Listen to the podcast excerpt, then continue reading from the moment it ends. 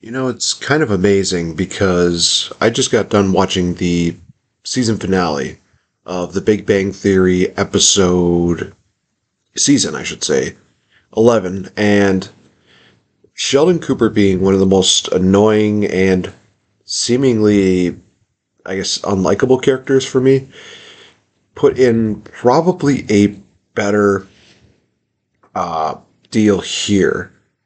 So I'm kind of using that optimism here when talking about the Raven title reign because obviously I've mentioned in the past his matches have not really excited me that much, but I'm still going to remain optimistic here as we talk about the show. Welcome, ladies and gentlemen, to Brace for Impact. I'm your host, Nate the Effin Great, the Impact player of Wrestle Addict Radio, which you can find me on all social media formats at Real FN Game. So today I'm going to be talking about Sacrifice 2005, which took place on August 14th, 2005.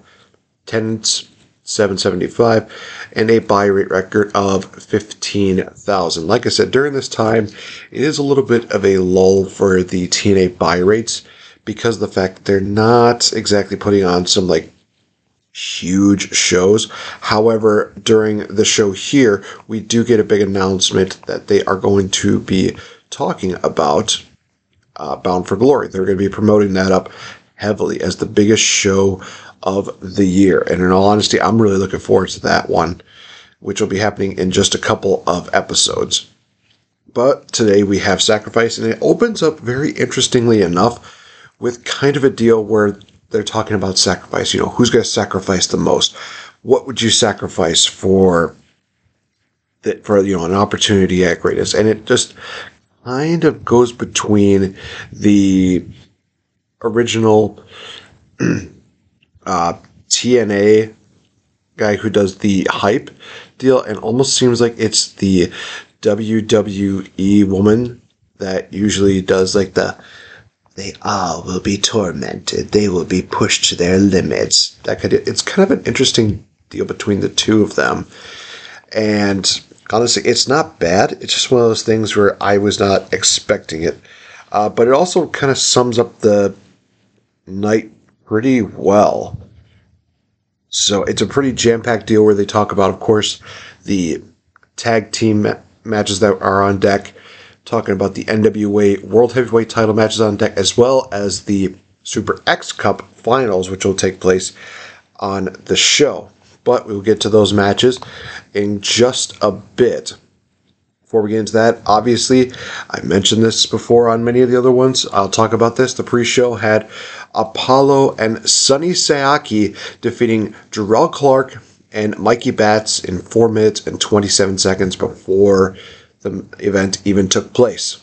That being said, now we opened up this event with the eventually dubbed Diamonds of the Rough of Elix Skipper, Simon Diamond, and David Young taking on the team of Chris Sabin, Shark Boy, and Sonjay Dutt. Hey, we get another Shark Boy sighting. I am very happy about this. And we open up the whole deal with Simon Diamond saying, Simon has a problem. That Skipper has been a lost soul since the Triple X, uh, since they've dissolved, and he's going to put you know, Elix Skipper back on the winning track. Let's see if that happens here. We get some nice chain wrestling by uh, by David Young and Shark Boy. I was actually not expecting Shark Boy to pull out some of the wrestling deals in this, but I was kind of cool with that. We get a comedic shark bite by Shark Boy to the butt of the of the one Young. Elix Skipper hits a buckshot lariat on Shark Boy. I'm always amazed by that. You see Simon Diamond hit uh, two suplexes, and then he does a third one onto the ropes. That's kind of an interesting deal, but he doesn't do anything with the hips, so it was not like a parody of the Three Amigos. It was just one where he just did suplex, got up, second suplex, got up, and then he throws the person into the ropes. Again, really cool. We get a springboard elbow and crossbody by Sonjay Dutt to Elix Skipper. Love seeing Sonjay fly. Elix Skipper hits a reverse head scissors into a backbreaker, and also hits a butterfly suplex and a gut wrench slam. Just whew, love Elix Skipper as well. The guy deserves so much more. David Young hits an end of days into like a side slam move. This was a very unique variation of that move. I was very impressed by that. Uh, Sonjay Dutt hits a springboard Hurricanrana, which allows him to get Chris Sabin, who hits the inverted atomic drop, and then a Hurricanrana to Simon Diamond. Sonjay goes for a crossbody to David Young, and Elix Skipper, but gets caught. Uh, Shark Boy hits a missile drop kick, though, to assist them with the uh, crossbody whiff kind of deal.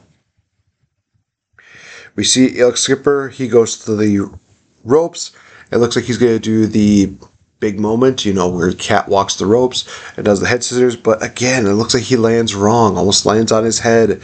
It's kind of one of those things where it's like, Skipper, you've done the one move. You don't have to do it anymore. You don't have to continue doing the same thing over and over again. You're still a cool dude. We get a flying shark to to David Young because sharks can fly. Hell yeah. But also before that, David Young hits a spinebuster to Sonjay Dutt. We see Chris Sabin go for a cradle shock attempt, but then some rolling pins with Elix Skipper. Then finally, he's able to catch Elix Skipper off guard with a jackknife for the win at 7 minutes and 21 seconds. I gave this matchup a C. This is one of those matches where I was very disappointed to see that we had some great X Division talent, but they're not given enough time to this. I think if they would have continued, you know, building up the matchup a bit more, it may have done a bit more service to it. But for everything that was going into it, I still enjoy watching Shark Boy, Chris Sabin, and Sonjay Dutt. Uh, Simon Diamond, you're not exactly helping your case here to have Elix Skipper, you know, join the Diamonds in the Rough. I'm just saying. Uh, we get a little bit of a recap in which Mike Tenay uh, is announcing with, I believe, Larry Zbyszko that they announced their premiere to Spike TV to be on that Saturday, which is kind of cool because a year later is when I would actually start watching TNA on Spike TV. So now it's good to kind of see where the Spike TV thing kind of falls into play. Jeff Jarrett, he is basically reassured that in the tag team main event, him and Rhino versus Raven and Sabu, that if Jeff Jarrett gets the pin, he's going to get his title shot. However, if Raven gets the pin, then Jeff Jarrett is not going to get a title match for a year. That raised the stakes on this matchup entirely. I thought this was a really good move. We go backstage to Shane Douglas talking to the Naturals and Jimmy talking about putting their differences aside with America's Most Wanted to beat and end Team Canada once and for all because Team Canada has been getting into their business so many times. Now, with that being said, they try to finish their promo, but what ends up happening is Mr. Jeff Jarrett comes in. He keeps talking about Black Wednesday, and this is kind of one of the weird things about it is that he keeps talking about, you know, them going to Spike. This is supposed to be a big deal, but he's the one that's kind of pulling it down, making it seem like, oh, they're going to Spike, but that means that there's going to be some people who are going to be cut from this. It's like, you're kind of insulting Spike TV at this point by saying that, you know, you're going to a new network, therefore you're going to have people losing their jobs. That, what? No. This is supposed to be a great opportunity. He tries to recruit the Naturals to join his deal, but Naturals are like, yeah, no, we're not, we're not interested. Up next, we have our second match of the night, which is Alex Shelley versus Shocker. Now, a lot of people might remember that Alex Shelley and Shocker faced off at Slammiversary on the previous show. They actually had a matchup in the Super X Cup, which had Alex Shelley picking the victory up, which tied the series at one apiece. So this is basically the rubber match between the two of them. Alex Shelley with a leg lock early on, but Shocker with a then Brock lock where he puts the leg above the head of of, of himself, and then he gets into like a half crab. That was kind of really cool. Get some exchanging arm drags between the two of them. Alex Shelley with a knee smash with an elbow thought that was a really nice deal. Uh, goes over the turnbuckle and then kind of overshoots the drop kick to the floor. So kind of misses and eats a little bit of concrete. Uh, we get an enzuigiri to the outside by Alex Shelley.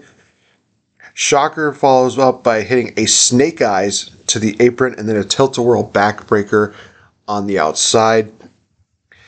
Alex Shelley with a hot shot, and then he goes for a dive, but Shocker kicks him in the knee, and Alex Shelley just flies over the ropes. It's really weird because he tries to go for a dive, but then one kick sends Alex Shelley to the outside. But Shocker's able to hit a dive to the outside, follows up with a bulldog, a twisting figure four kind of deal. Alex Shelley hits a double knee to the corner and then a tornado DDT to get some comeback. Shocker with a seated octopus stretch. This was a very unique maneuver. I've never seen anything kind of like that. Uh, German suplex counters a figure four attempt with small packages, but not enough to keep him down. Slingshot elbow, uh, both with a sunset flip, but then Shelley hits a drop kick. Shelley counters a pinning attempt by Shocker, and he uses the rope for some leverage to pick up the victory at 8 minutes and 50 seconds. Shelley wins the feud, essentially.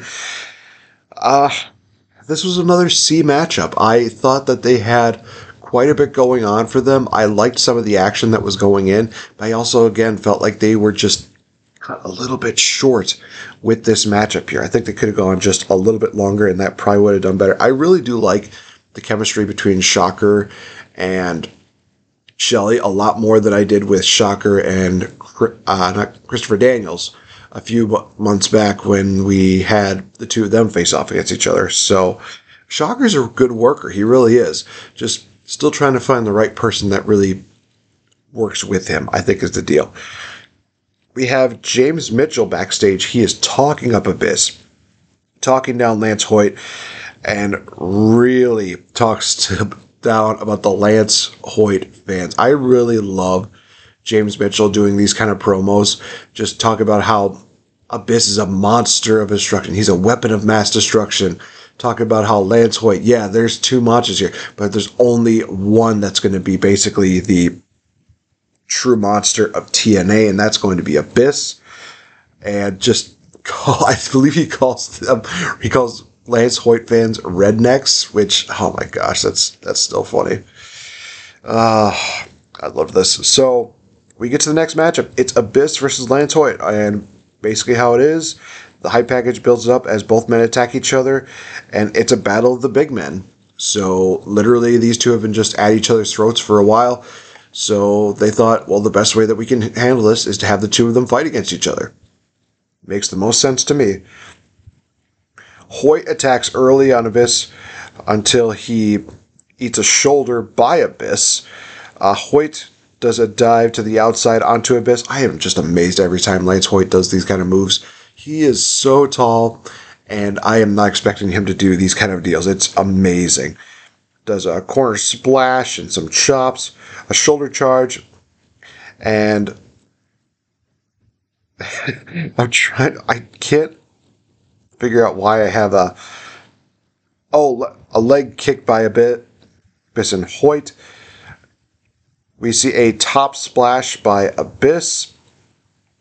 Shoulder thrown into the post uh, by Hoyt. We see Hoyt go up to the top and hit a flying clothesline. Hits a choke slam and a moonsault to Abyss. That was impressive to me. Abyss then follows up with a black hole slam out of nowhere, hits and gets a two count. We get chair introduced to this. Uh, Hoyt is able to take the chair and just boot it into the face of Abyss and hits a coast to coast with the chair onto Abyss. Not enough. Abyss is able to hit a second black hole slam for the victory here. Honestly, I gave this matchup a B, and the reason why is because the fact that A, of course, when it comes to a lot of these TNA matches, I've just thrown out the window the fact that, you know, well, they haven't really described, you know, set it up as no disqualifications. They're just kind of letting these things happen. I know it's really weird, but I like the athleticism that Lance Hoyt has in this. I love the monstrosity that Abyss has with this as well. It just was a fun matchup in my opinion. And it was honestly right about the best time with nine minutes and nine seconds. So honestly, it is kind of one of those things where, yeah, it could get a little clunky at times, but I still had fun with it. And I think that's what matters in the end. But we go backstage. BG James is getting interviewed because he's going to be the special guest referee for the tag match for the next one. BG says that, you know, he is going to call it right in the middle, but he also has his fist taped up because he's getting ready for a fight. We get Truth and Konnan backstage, and literally we have Truth. He's trying to just keep the peace between the two of them. Konnan says that he is not having any of BG James, doesn't even trust him, and that is essentially what kind of gets built up into the promo package where they talk about the tag match with 3Live Kru taking on Kip James and Monty Brown. And I actually said that the promo perfectly sums up this rivalry. It is long and exhausting. So, for those of you that are just tuning in, let me kind of do a quick recap of this. So, Kip James came into TNA and he started causing a bit of a rift between members of the 3Live Kru, specifically between Konnan and BG James. Kip is literally just saying, you know, we should get back together. We should be we should be partners again. BG is enjoying his time with Konnan and Truth. Konnan believes that BG is going to leave them high and dry to rejoin with Kip James. BG is trying basically to say, no, no, that's not going to happen. But a couple of unfortunate circumstances, like, you know, getting hit in the head with the guitar, not showing up for a matchup, just really having a couple of things where it's like, mm, doesn't really help your case there, BG. Really doesn't. So, unfortunately, that is kind of why the buildup is what it is. So, we get a nice brawl to start between these guys, uh, between Kip Monty, Ron Killings, and Konnan. All of them just brawl with each other. Kip and Brown do a splash onto Konnan in the corner. For some reason, my notes have have Konnan have a Kip and Brown splash Konnan in Corvette, which I'm like, what? That doesn't make sense. Uh, Truth does his classic trio spot where guy charges at him, he leaps over the ropes, does a black does a backflip, splits, kicks the person in the face. I always love that spot. Uh, the go wide to Kip James, where Konnan just literally spread Kip's legs out and Truth from the top rope just dives, leg drops it, Kip's crotch. It's basically the what's up. Uh, tilt to whirl reverse slam by Kip to Truth, it was kind of interesting. He did a tilt a whirl slam, but he did it to where instead of it, you know, having his back land on the mat, his basically front faces hits the mat. It was real spot. Uh, Brown does this deal where he's about to drop an elbow to Truth, I believe it was, and he does the dance that BG James does before he d- drops an elbow, but obviously it just comes back to bite him. A big boot by Kip BG misses count, uh, misses a count when Brown suplexes to Truth. We get a kitchen sink by Monty Brown, followed up by a cocky pin. Truth and uh, we see Truth and Monty Brown do a little bit of a head collision, which takes him down. Truth gets up with what I call the Truth-a-Rooney. It literally was out of range, but it literally looked like the spinner Rooney, but a Truth style. We get a rolling clothesline by Konnan to Kip James, face jam to Monty Brown. To Monty Brown, he is taking the shoes and he just throws one at Kip. He throws one that's supposed to be for Monty Brown, but hits BG instead. They kind of get a little bit into it. Konnan hits a face jam, which is basically a version of the X Factor. We see a chair introduced into the matchup. Konnan wants to use it on Kip. BG's like, no, that's not going to happen. Kip wants to use it on Konnan, and BG's like, that's not going to happen. Kip pushes BG, and that's enough for BG to just do his punches. And Konnan clocks Kip in the face with a chair for the win. BG James basically helps Ron Killings and Konnan, the three live crew, win this matchup at 7 minutes and 45 seconds. This was a bit of a cluster, ladies and gentlemen. I honestly wanted to give it a pity A just because it was like the end of the rivalry from what I am hoping. But I thought to myself, I can't in good conscience do that. So honestly, I gave this matchup a D. I just really, really am hoping that this is the last match that I see with these teams. The whole thing just went way too long. It had a couple of rematches that did not need to happen. Having Kip James and Monty Brown as a team made no sense, and it just derailed Monty Brown worse than anybody. Sure, it gives Kip a little bit of time in the spotlight, but I just feel like Monty Brown was the real victim in this feud. He could have been doing so much more. He could have been a number one contender for the NWA World Championship. But no, he's reduced to being a part of this deal. But I do love his little comedy antics that he kind of does here.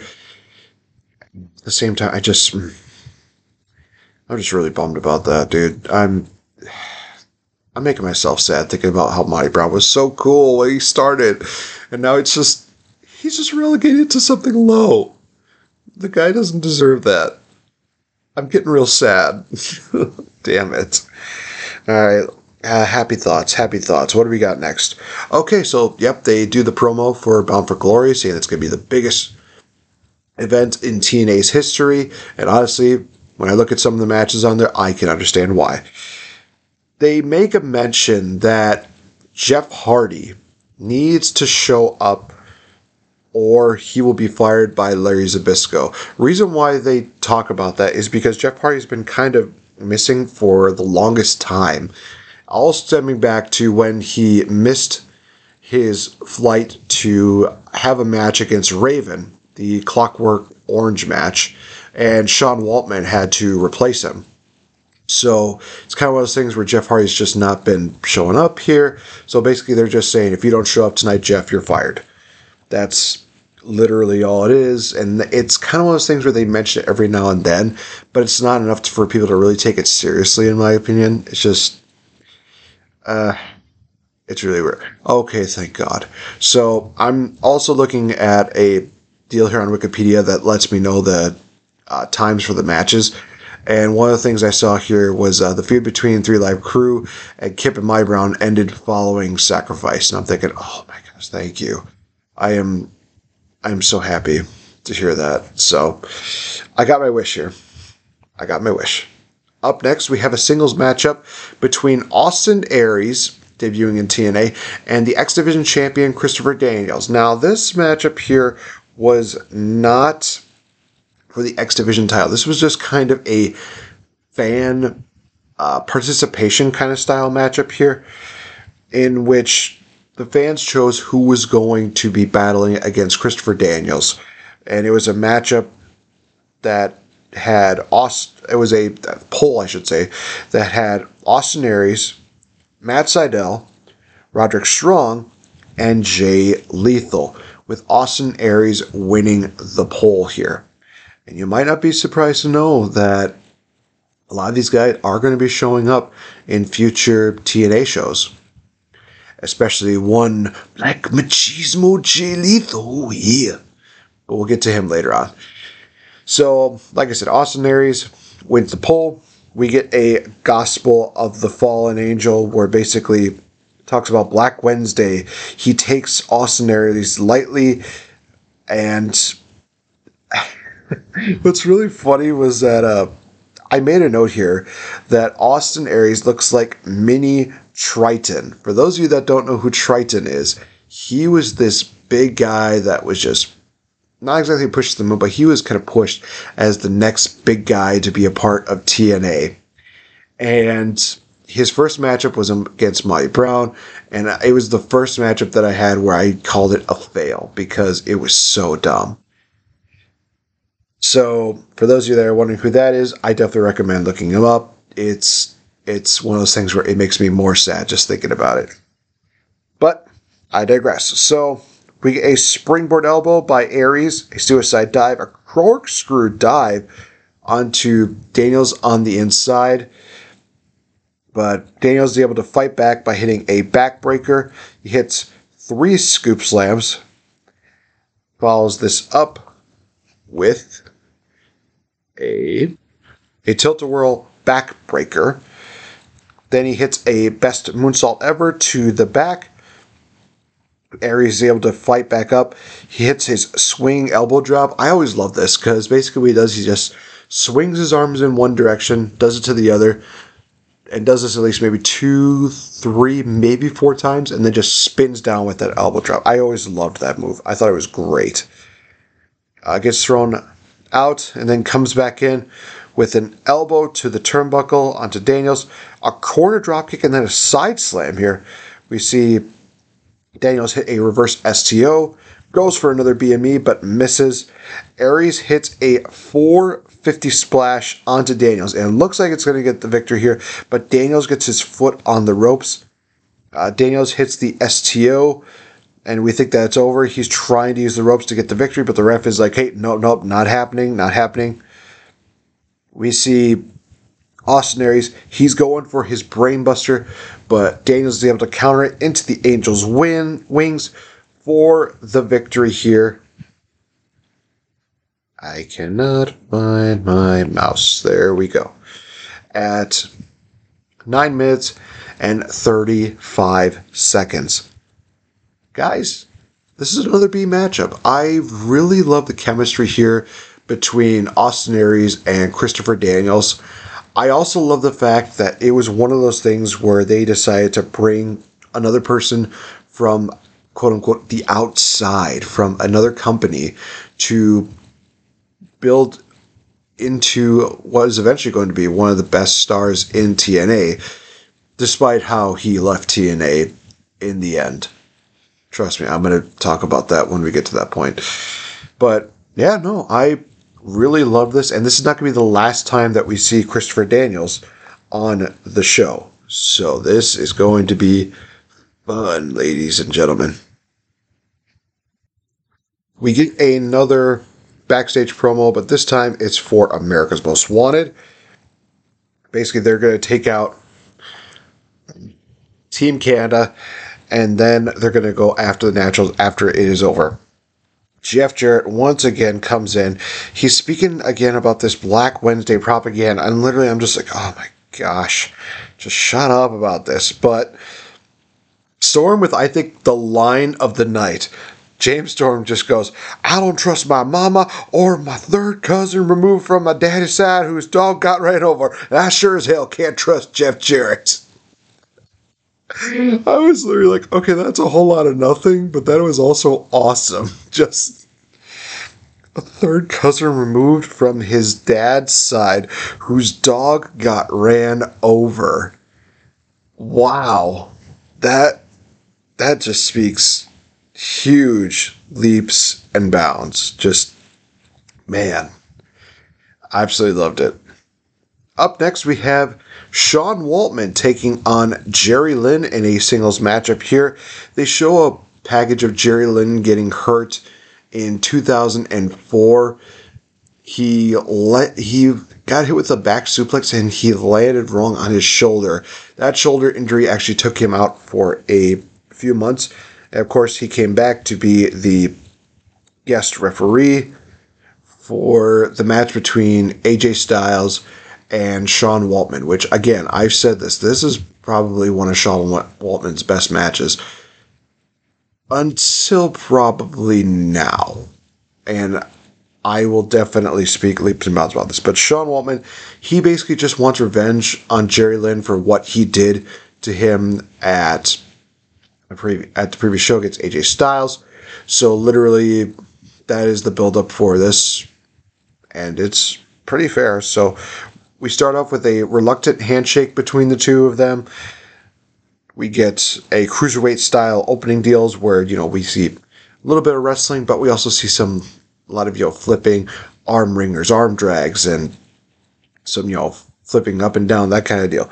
Just some classic cruiserweight style action between these two because obviously these two guys are really great high flyers, but they're also really good fast paced wrestlers. It's just absolutely great to see that. Uh, Lynn hits a top rope arm drag, and Waltman comes back with a spin kick. Hurricane Rana to Waltman, which sends him to the outside. Jerry Lynn dives to the outside. We see Waltman throw Lynn to the post. We get a strike off between the two of them. Some le- a leg roll up by Sean Waltman. This kind of took me by surprise. It was kind of one of those things where I believe it was Rob Van Dam who did something like this, where he's able to just take his legs, grab his opponent, and kind of roll a bit and pin him with his legs, essentially. It was essentially that. We see Shark Boy, Chris Sabin, and Sonjay Dutt. They are. We see uh, them on the rampway watching this matchup here. We see a tilt-a-whirl we see a tilt-a-whirl slam with a variation of a shoulder breaker by Sean Waltman. I thought that was actually pretty interesting. Uh, he misses the Bronco Buster, and Jerry Lynn takes advantage of this with the Hurricane Rana. A flip dive by Waltman, which I love this move that he does. Lynn does a suplex to Waltman to go outside, hits a missile dropkick. We get a Spagingo by Jerry Lynn, a Thesz press, a power bomb, and Waltman, while the referee's back is turned, hits a low blow and an X Factor for a near three count, but Jerry Lynn gets his foot on the ropes. Waltman goes for a crossbody, but Jerry Lynn counters it with a roll up for a two count. Lynn hits a tornado DDT. We see uh, Jerry Lynn go for a tombstone but Waltman's able to counter it in his own for another for another close three count. Jerry Lynn is able to hit a victory roll and pin Waltman with that ending at 15 minutes and 31 seconds. This was a A quality matchup. I loved the chemistry between Jerry Lynn and Sean Waltman, and honestly, they really showcased it like it was classic WCW cruiserweight wrestling, like ECW, you know, lucha libre style. I really liked the chemistry between these guys. It's a really, really good match. If you ever get a chance to check out Waltman versus Lynn at the show, you will not regret it. It is really good. These guys, they have a true handshake between the two of them. We get a hug. And then Sean Waltman turns that hug into an arm breaker, slamming him down we see him take a chair to Jerry Lynn's arm and crack it onto him the onto the rail. Shark Boy, Sabin, and Dutt come into the save, and we see Waltman do the chops to West and Tenay to really be a douchebag heel like he is. he is. We go backstage from there to a Team Canada interview, and this is where we're seeing the slight little deal where we're seeing Eric Young beginning his paranoia gimmick. And trust me when I say this, this is where we see true Eric Young in his comedic, entertaining finest. But we're not quite to that point. We're just getting the seeds of that right now. And even though he's getting paranoid, P. Williams just slaps him and says, We got this, we got this. In fact, we have this. Reveals that the hockey stick is back. Roode believes that they are the better unit than America's Most Wanted and the Naturals. And P believes that they are the better machine. And honestly, it's kind of one of those things where it's interesting because you got two teams that are really kind of trying to best each other by beating each other for the tag team titles. And then you have four men who have been working with each other for the last few months, it's a very interesting dynamic here. But with that being said, can America's Most Wanted and the Naturals put their differences aside to try and end Team Canada once and for all? That is going to be answered answered right here. Like I said, for the build up to this, we see them, you know, America's Most Wanted and Naturals and the Jeez Louise, the Naturals, they want revenge. Natural disasters. This is not earthquake and typhoon, Nate. Jeez. Uh, this is where we're also getting a couple of glimpses where we're seeing the real, uh, you know, true intros here. Because in the earlier days in TNA, you would hear the announcers just overtalk the you know ring announcing deals that JB was doing.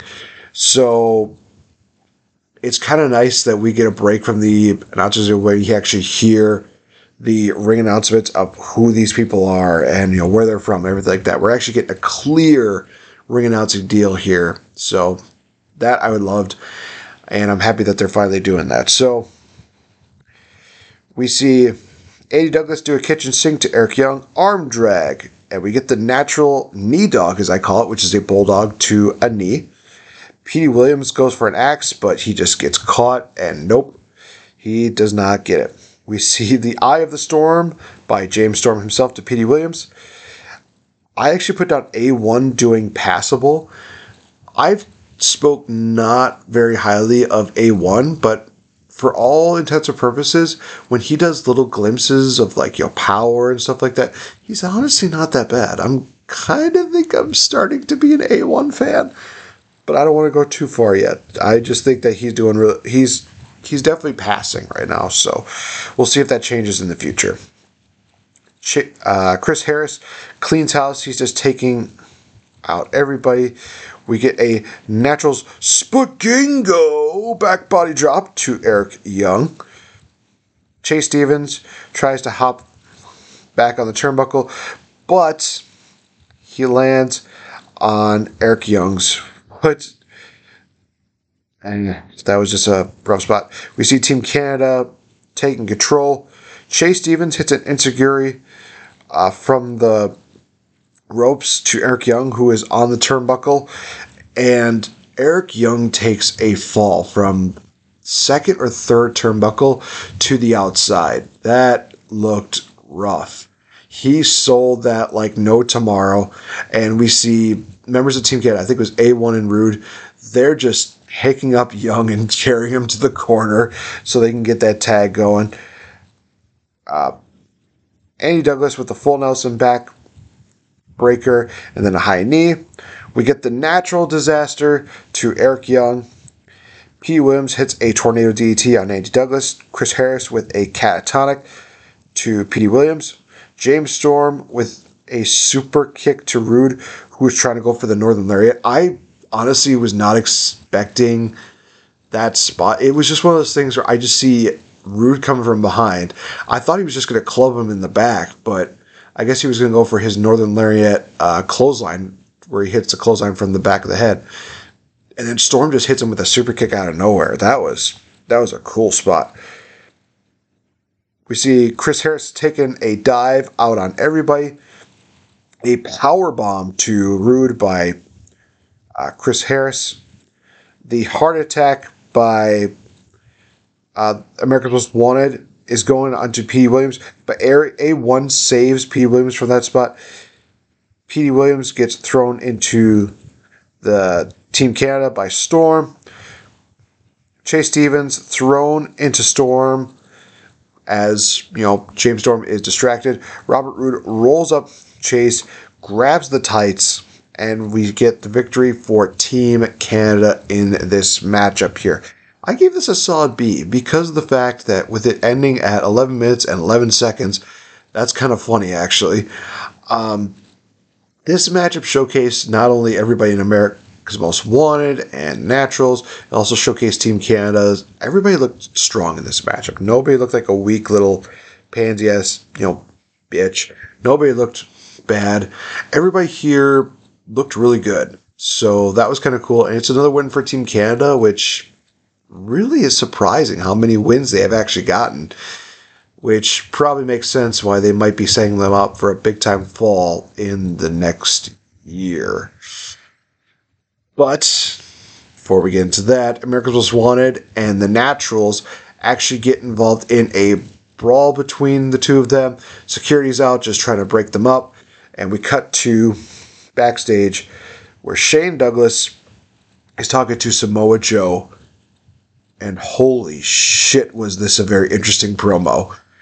I actually, my jaw kind of dropped a bit here because there's a part of me that was not expecting what happened with this. But let me explain to you. So, Shane Douglas is backstage talking to Samoa Joe, basically asking him questions of, you know, do you think you can beat the phenomenal AJ Styles? What are your thoughts going into this matchup? And Joe is just remaining completely silent. And there just comes a point where Shane Douglas just berates, he just loses him about not answering questions, you know, basically taking it as disrespect that he is not even respecting him to answer the questions that uh, Shane Douglas is answering. And Samoa Joe replies by saying, I showed you my respect by saying nothing. It's kind of one of those things where I feel like Joe was definitely trying to show, you know, respect by not being respectful and answering the questions. it's really weird, but basically it's one of those things where it's like they're they trying to build up Shane Douglas versus Samoa Joe because I kinda am for that. That would be kind of cool to see the franchise and Samoa Joe. I mean, in the end, Samoa Joe's going to choke him out, but at the same time, the fiery passion that Shane Douglas had during this promo was great. Uh, just one of those things where it helped solidify Samoa Joe as this heel that doesn't say much, but he lets his actions speaks for him, which goes into the next matchup, which is the 2005 TNA Super X Cup Finals in which we have Samoa Joe versus AJ Styles. The winner of this matchup here, after this eight man single elimination tournament has concluded, will get a X Division title shot against Christopher Daniels at the next show, which I will talk about at the end because it's going to be fun, especially when I mention the name. Excuse me. So the tournament highlights are actually really good. I was thinking about actually going to each one of these uh, episodes and watching the matches in entirety. These highlights definitely showcased every single matchup here very well. We have Samoa Joe beating Sonjay Dutt and Alex Shelley to advance to the finals, and then we have AJ Styles defeating Matt Bentley, formerly uh, Michael Shane, and Petey Williams to advance to the finals. We have Christopher Daniels on commentary, basically calling it the Christopher Daniels uh, tribute tournament, I believe he's called. He basically is just hyping himself up as the dastardly bastard heel that he is. He does a great job at being a heel. I love heel Daniels. There's even a point where uh, Samoa Joe and AJ Styles during the matchup get a "This is awesome" chant, and Mike Tenay and Don West are trying to be silent to listen to the fans, and Daniels talks throughout that deal. And Tenay has a golden line where he's just, just like, leave it to Daniels to take a wonderful moment like a "This is awesome" chant and make it all about him. just, it was great.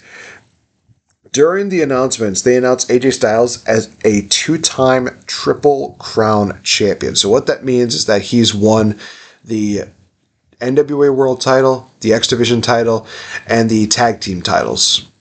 He's won all three of those titles in TNA. And he's done that twice. As it stands right now, in the year 2022, for those of you that might be wondering, is that still his record right now? Is he still a two time Triple Crown champion? The answer is no. He is a five time Triple Crown champion within TNA. I love that. I legitimately love the fact that they mentioned that, that he is a Triple Crown champion.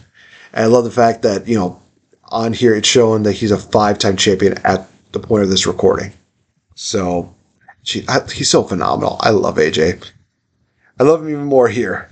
So, we get an early deal where Joe gets scooped by AJ Styles. And everybody's like, holy shit, did AJ just do that? Yes, he did. Uh, he goes for a discus clothesline, but Samoa Joe just punches him square in the jaw just to stop it. That was an awesome I loved that. Uh, then Joe kicks him out of the ring. And, geez, when he gets kicked out of the ring, he lands square. AJ lands on his head, and it looked rough. There was referees that were checking on him, making sure he was okay. He seemed to be good. Samoa Joe does a suicide dive elbow to AJ Styles, which flies him into the announce table. We get a phenomenal forearm on the guardrail by AJ Styles to Samoa Joe. This guy just can do no wrong with this thing. Um, AJ Styles hits a suplex on Samoa Joe. People are just like, holy cow, Samoa Joe, he's been dominant for so long. AJ Styles is doing this stuff. How is this possible? It's amazing. We see a death lock with the reverse chin lock by AJ Styles. Very interesting maneuver. I can't remember exactly what the move is called, but I always loved this. I thought it was really cool. Joe hits a shoulder block, and then we get a Hurricane Rana from AJ Styles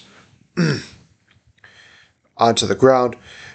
AJ does a oh my god, this was cool. So it looks like they're gonna do the AJ Styles uh, drop kick, where he's gonna dropkick Samoa Joe. Instead, though, AJ Styles does a full backflip in the ring to kind of make up for that. But then Joe slams AJ down because he can, because he's Samoa Joe. We get the corner shining wizard and the face wash, a snapmare chop, then kick, then knee drop by Samoa Joe. And, oh, oh we get the first. Oh, we get the first example of this. Oh my gosh, this is why Samoa Joe's awesome. So AJ Styles is going for a hurricanrana. Samoa Joe fights out of that, picks up AJ with a power bomb, hits him. One, two. AJ kicks out, but then Samoa Joe transitions, keeping a hold of AJ Styles' leg into a high angle Boston Crab. Oh my gosh, this is so cool. He transitions from that into a STF, and then into a crossface until AJ Styles is able to get his foot to the bottom rope. Some good wrestling here. AJ Styles hits the dropkick. He then hits a springboard reverse DDT, a springboard swanton, the Pele kick. Uh, he rolls him up into the clash, uh, but Samoa Joe is able to counter it. He does a rolling cradle pin on AJ Styles, which I thought was really cool to see him do. And then hits just a brutal clothesline where AJ Styles just goes upside down, inside out. We get a strike off between the two of them. Uh, AJ ends it with a kick to the face. Samoa Joe's fighting back. He hits. He goes for the muscle buster. AJ Styles is able to counter it. Lifts him up into a torture rack. Spins him out into a slam, and he goes for a pin. But as he spins Samoa Joe around on his head, Samoa Joe's leg hits the referee, and the referee goes down from there. AJ's trying to get the referee up. Daniels leaves commentary. He gets into the ring. STO to AJ Styles. And basically, he's just telling Joe, oh, go ahead, go ahead. Uh, Joe's going to go for AJ, but then Daniels tries to get back in the ring and hit him with the belt. But Joe sees that and he's like, You trying to do that to me? You going to really try? AJ Styles is able to hit Daniels out of the ring, but Samoa Joe takes advantage of that, clocks him in the head, hits a muscle buster, and then locks in the Kokina clutch onto AJ Styles. And this goes on. Oh my gosh, this, this clutch was hold on for a while, but it felt like forever because it was just so well applied. But AJ Styles has no choice but to tap out giving Samoa Joe the victory here, and he gets the title shot against Christopher Daniels at the next show. A quality matchup. This was amazing. This is one of those matches that really show that Samoa Joe came here to play. It's 15 minutes and 15 seconds of absolute pure ecstasy of wrestling. I cannot recommend this matchup as much as well. There's some really good there's some good matches on here. I'm really enjoying this. Whew. Oh, but it's also Samoa Joe. And Samoa Joe and AJ Styles, they they can do no wrong. Especially right now in the in this timeline. We get a backstage deal where Raven says that Jeff Jarrett is not getting another title shot. He says that Jeff Jarrett's, you know, he's basically you know, trying to get the title back. Like it's his, uh, ch- I call it his child calmer. Like Raven describes, you know, the NWA World Title to Jeff as like a nightlight or a blankie or a teddy bear, something like that, something that keeps him calm, they're at ease. Um, and that Jeff Jarrett and that he said he called Jeff Jarrett. He said Jeff Jarrett is not terrifying because t- being terrified get gets him wet. And all I thought to myself was, wait, was that was that an intended like sex joke? Is he turned on by terrifying? But then I kind of thought about it, and I was like, oh, because terrifying makes you pee your pants. Oh, okay, okay, it's not it's not a sex thing. Thank thank God. Um, despite being enemies with Sabu, they are going to win, and basically, you know, quote the Raven nevermore. But we get this really cool shot where Raven is doing his like uh, X, not his X, his T pose and above him on a stairwell is Sabu doing the point to the sky, which is a very interesting sight, but it's kind of cool considering the two of them were in ECW and they were just great. Now, we go into the main event, ladies and gentlemen. Uh, so we have Raven and Sabu versus Jeff Jarrett and Rhino. And if Jeff Jarrett pins Raven in this matchup, he earns an NWA World Heavyweight title shot. However, if Raven pins Jeff Jarrett, then Jarrett will not receive a title match for an entire year. And during this promo, he there's they're showing the hype package, and there's a lot of Jeff promoting himself so much. I I got so annoyed by this. I was like, you know what? Jeff's doing his job as a heel. Like where where you pushed. So let me compare Jeff Jarrett and John Cena in a weird way. So with John Cena, he was basically forced down our throats as a big baby face. You know, he's a good guy. He's clean. He's everything like that. I can admire that more than what they're doing with Jeff Jarrett here because he is the heel that's like, oh, you have to hate this guy. He is a douchebag. He is he is cocky. He is arrogant. He thinks that he's the best thing since sliced bread. It's just one of those things where it's like, oh god, it's where it took a couple, maybe a year or two for people to start turning on Cena. I feel like this is just one of those things where with Jeff Jarrett, it was like immediately like I do not like this person, and maybe it's just also the fact that he's capitalizing off his deal with WCW. He was a heel ending there, so maybe that's what's going on. I don't know, but we see so many opportunities where Rhino just hits the gore on Raven. And Raven has this really good line where basically Rhino and Jeff Jarrett are saying, you know, you don't have any friends that are going to help you take us out at sacrifice. And Raven has this line where he says, sometimes when you have no friends, an enemy will do. That's where Sabu enters the fray and he enters into the matchup here. So from there, we go into this matchup here. We get a bit of a brawl between these guys. Raven hits a couple of side Russian leg sweeps on Rhino to the guardrail. That was a brutal way to, to start that matchup there. We get Sabu hitting a drop kick and a leg drop to Rhino, a side spin kick, and then a half camel clutch by Sabu onto Rhino, but Jeff's able to break it up. Raven hits some kicks onto Jarrett, and they're fighting on the outside. They fight to the announce table. Raven goes through a trash can. He finds a pizza cutter in there. Why is in the trash can? I don't know, but it looks way too clean to be used. How ironic, because that's where he takes the pizza cutter and he uses it on Jeff Jarrett. Again, no cube, anything like that. You know what? It's it's whatever. It's whatever. Jeff Jarrett's busted open. Sabu hits a suplex to Rhino on the ramp. Raven is just trashing Jeff with a trash can. Sabu jumps off the chair and hits a Hurricane Rana onto Rhino while he's in the corner. I thought that was a really cool spot. I was amazed by that. Rhino then hits with a Frankensteiner by Sabu. Loved that. Uh, he's going for his uh, springboard to the top rope, but before he could even make it to the chair, Rhino grabs Sabu's leg and Sabu just eats a chair. Jeff and Rhino hit Sabu in the head with chair shots. We get a Jeff Jarrett superplex to Sabu. Sabu hits a somersault dive onto Rhino from the top rope. Hits an Enzuigiri. Raven hits not one but two Brody lines, as I call them, the discus clothesline, to Jeff Jarrett as well as Rhino. We get the Bulldog onto Jeff Jarrett, and as Raven is coming out, we see him also hit Rhino with the clothesline.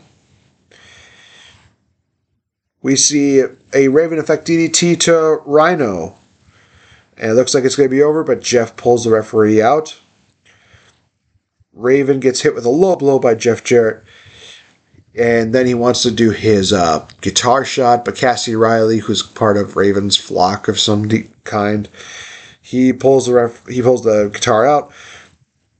Jeff hits a stroke to Raven for a near three. Rhino is biting on Raven's head, not once but twice, and the second time he does that, Raven's bleeding. So it was literally one of those things where Rhino bit Raven's head so hard that he busted him open. That's a scary thought. We see a figure four by Jeff Jarrett to Raven. Raven's able to overturn that. Jeff Jarrett tries to do a drop toe hold onto Raven while the re- while the chair's being stood up. Raven foresees that. He grabs the chair and just blasts Jeff Jarrett with it. Sabu jumps off the chair and he hits Rhino and Jeff Jarrett in the corner. He finally is able to do his leap deal where he runs off the ropes, jumps on the chair, jumps to the top rope, and then he hits a high leg drop onto Rhino. We get a dive to the outside onto Rhino by Sabu. I'm amazed that this man is doing as cool moves as he can here. Jeff hits a drop toe hold onto the chair to Raven. He's finally able to hit that Raven move on him. Raven hits a Raven effect DDT by onto Jeff. We see a gore by Rhino to Raven. He goes for another gore to Sabu, but Sabu moves out of the way and the referee gets hit instead. Sabu hits the Arabian Facebuster onto Rhino, which for a lot of people that are curious, he goes to the top rope. He has a chair in one hand and he does a leg drop, but he at the last second is able to hit put the chair underneath his legs when he hits it. So that's why he calls it the Arabian Facebuster. Uh, Abyss comes out. He grabs Sabu and throws him to the outside where there's a table set up, goes right through the table. And then we hear people screaming. Why is that? Because here comes Jeff freaking Nero Hardy. He comes out, blasts Abyss, takes him out of the ring. He hits a swanton as well as a twist of fate onto Jeff Jarrett. It looks like Raven's going to get the victory, but Rhino breaks that up. Rhino sets up a table in the corner, hits a low blow to uh, Rhino. It looks like we're going to see a stroke by Jeff Jarrett to Raven into the table, but Raven's able to counter that. Looks like he's going to hit the Raven effect DDT, but as he's about to hit it, Rhino comes out of nowhere, gores Raven into the table. One, two, three. Rhino gets the pinfall victory for his team, and people are asking, what does that mean? What does that mean? Jeff was supposed to get the pin. What does that mean? Does that mean that Jeff gets the title shot? Well, what does that mean? We'll get that answered hopefully sooner rather than later. This was a B matchup. I I was amazed at how much I kind of liked this matchup, and it's one of the first few times where I give Raven where his props are due. He definitely was not as hardcore, but he definitely had a good enough, you know, passable wrestling deal. I liked the story that happened between these guys. Sabu did his job. Rhino was doing his job. Jeff Jarrett was doing his job. Everybody came to play. Everybody came, and it was a fun main event at 16 minutes and 23 seconds. It it was fun. I kind of enjoyed it. So, final grading for this show is going to be a B. Honestly, this is one of those shows that I can't remember the last time I've done something like this where I think to myself, wow, is there any matchup that did not get any, you know, anything low, lower than like a B, I would say. But, you know, first couple matches were kind of rough because they could have gone with a little bit more time. The match with, you know, 3Live Kru and Monty Brown and Kip James was rough because that was just one of those things where we were just dying to see the end of that, you know, matchup and that rivalry. But everything else was fun. Everything else was good. Uh, I mean, you talk about Waltman and Lynn, they killed it in their matchup. We have the match between Samoa Joe and AJ Styles was great, and the main event was a good closer. It was one of those things where it leaves people with a lot of questions needing to be answered. So we find out some of these questions at the next show.